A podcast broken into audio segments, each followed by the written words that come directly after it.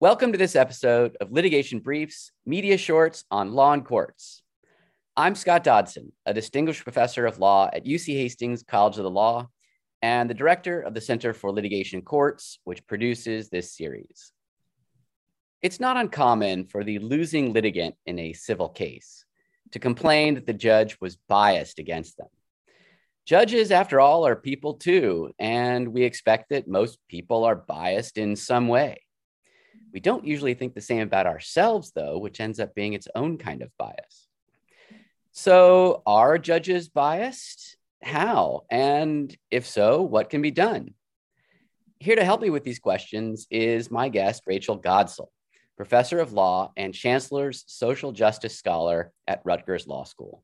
Rachel, welcome to the show.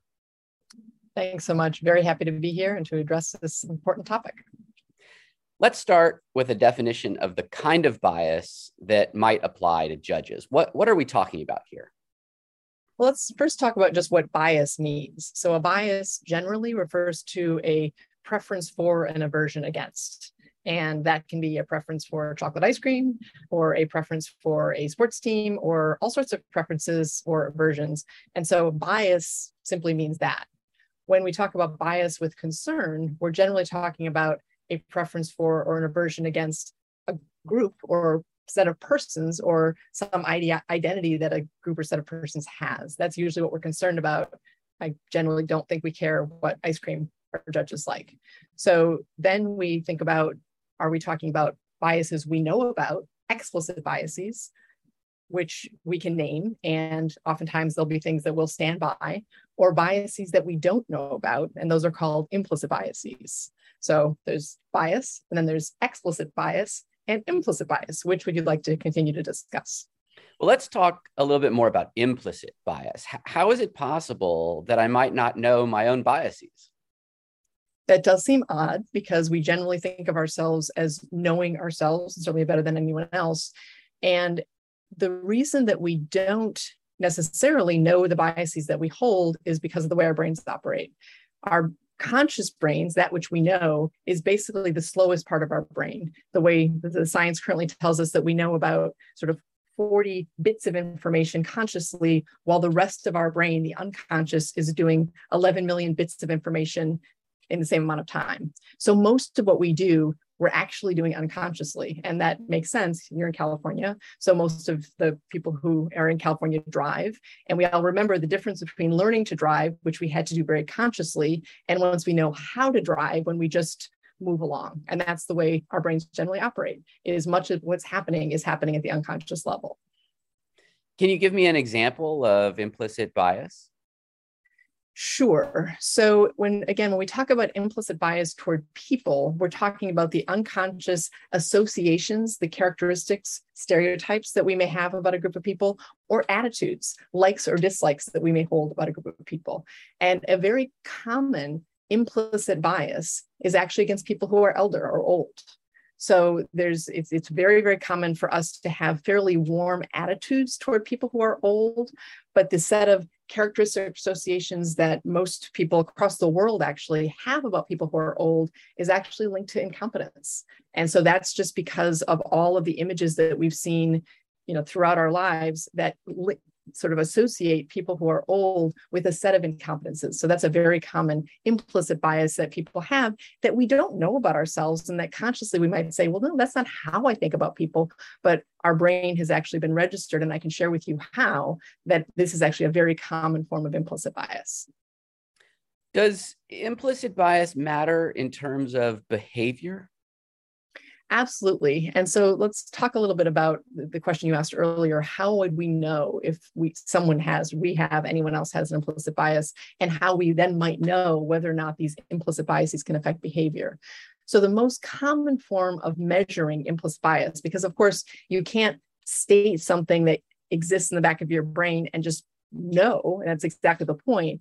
So what was created was what's called the implicit association or implicit attitude test. And any of us can find that on a website called Project Implicit.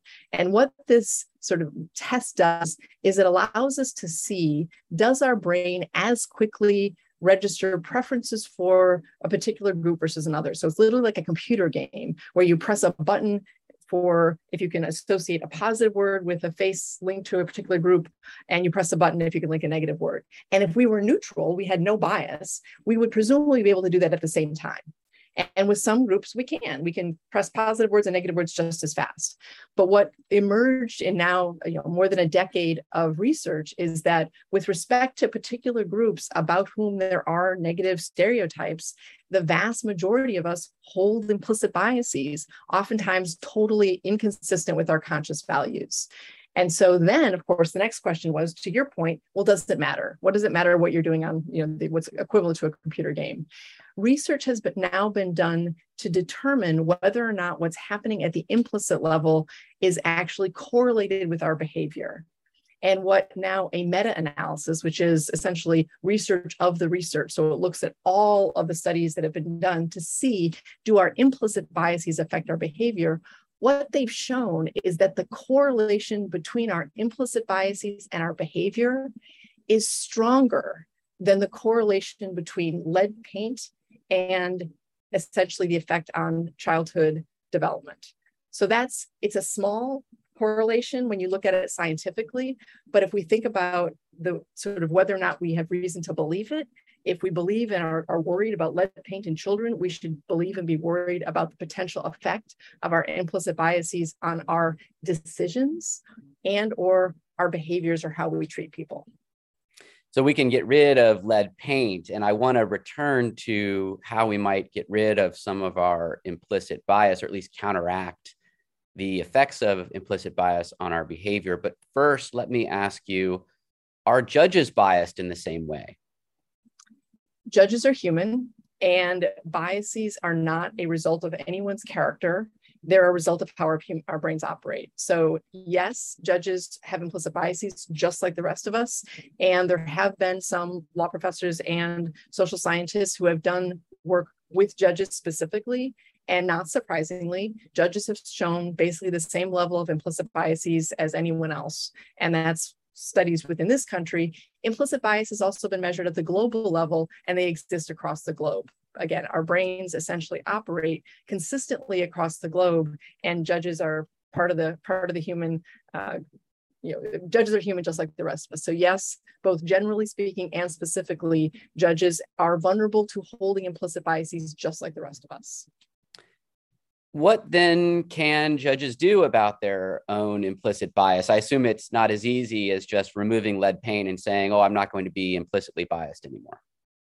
So again, as you know, it's actually not been very easy to remove the lead from the paint, and so to or lead from our water, and so too, it's it's in no way easy to eliminate implicit biases, and in fact, it's impossible because if you think about all of the different identity groups that people hold, there are stereotypes and attitudes linked to a whole bunch of them. So oftentimes, I mentioned age earlier, but the implicit biases that we often have reason to be most concerned about with judges are those that have been linked to differential outcomes in judicial decisions. And so that's where race, religion, gender, and some of the other categories come to mind as areas to be concerned about.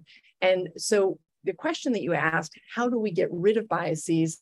We can't get rid of them entirely, but we can do two things. We can both minimize them, meaning we minimize the stereotypes that we have about particular groups. And there's a whole set of steps that we can take that I'm happy to share to minimize the biases that we have.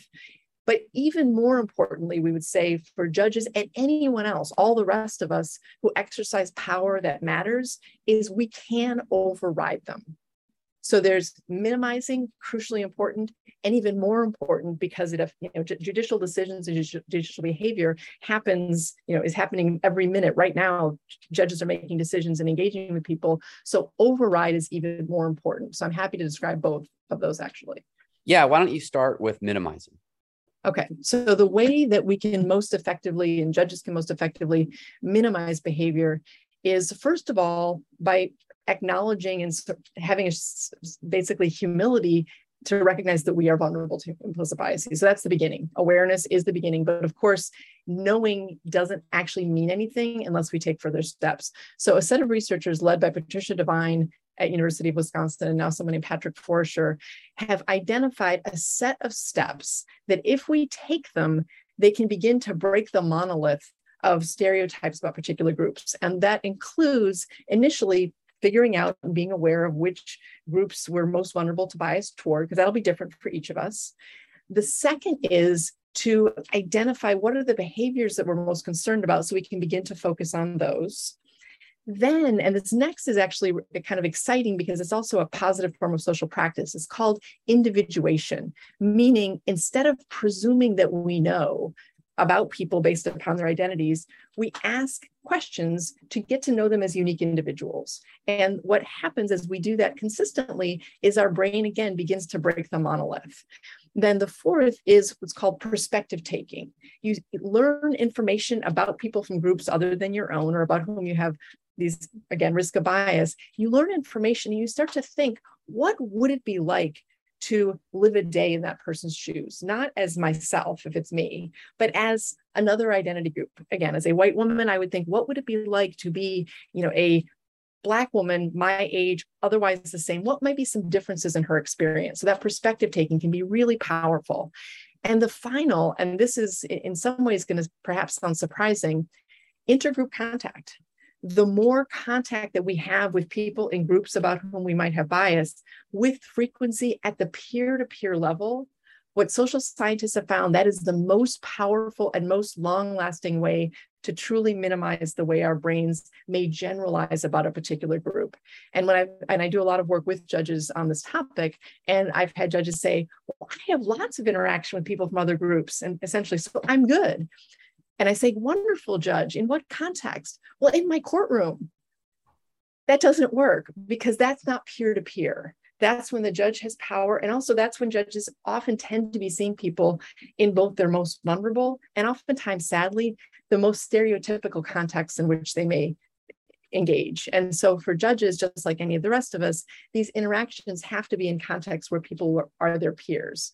And so community associations, you know, sort of uh, religious moments, you know, going to church or synagogue or mosques, um, again, interacting with this sort of peer parents of one's children, those are all the opportunities where our brain really begins to sort of shift away from monoliths.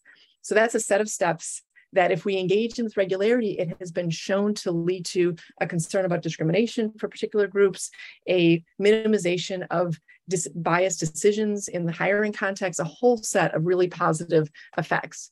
But as you can tell from my long answer, that's a lot of work. And that's long term life work.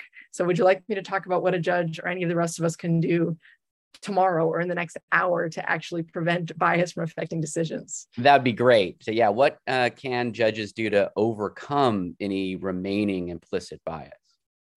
So, the first and sort of most obvious, but most important is once we're aware of the risk, when we slow down and take stock of the potential that a decision that we're about to make or a behavior we're about to engage in might be affected by bias, the very act of slowing down is the beginning of override. And that actually makes sense because the implicit bias that we're talking about is one that's inconsistent with someone's conscious values. So that process of slowing down can actually be very powerful. Now, what of course is critical because we won't necessarily always remember to slow down is having a set of protocols. The more that you have a set of protocols where you've predetermined what the fair outcome will be in a given set of context, the more confident that you can be that your decisions are fair. Uh, Jerry Kang has written a set of steps for judges to use on, as bench cards, where it invites them to slow down. It invites them to consider the criteria that they've already determined are the most useful for uh, identifying and arriving at fair decisions, and then using data to really check oneself to determine am I treating like situations like, or am I actually deviating and treating, again, the same situation differently depending upon the identity of the group. So slowing down, following protocols, and then using data to make sure that we're accountable, those can actually be incredibly powerful to make sure the judges are overriding bias. So, last question Will all that work? So, there's actually quite a bit of evidence to suggest that that does have the potential to work.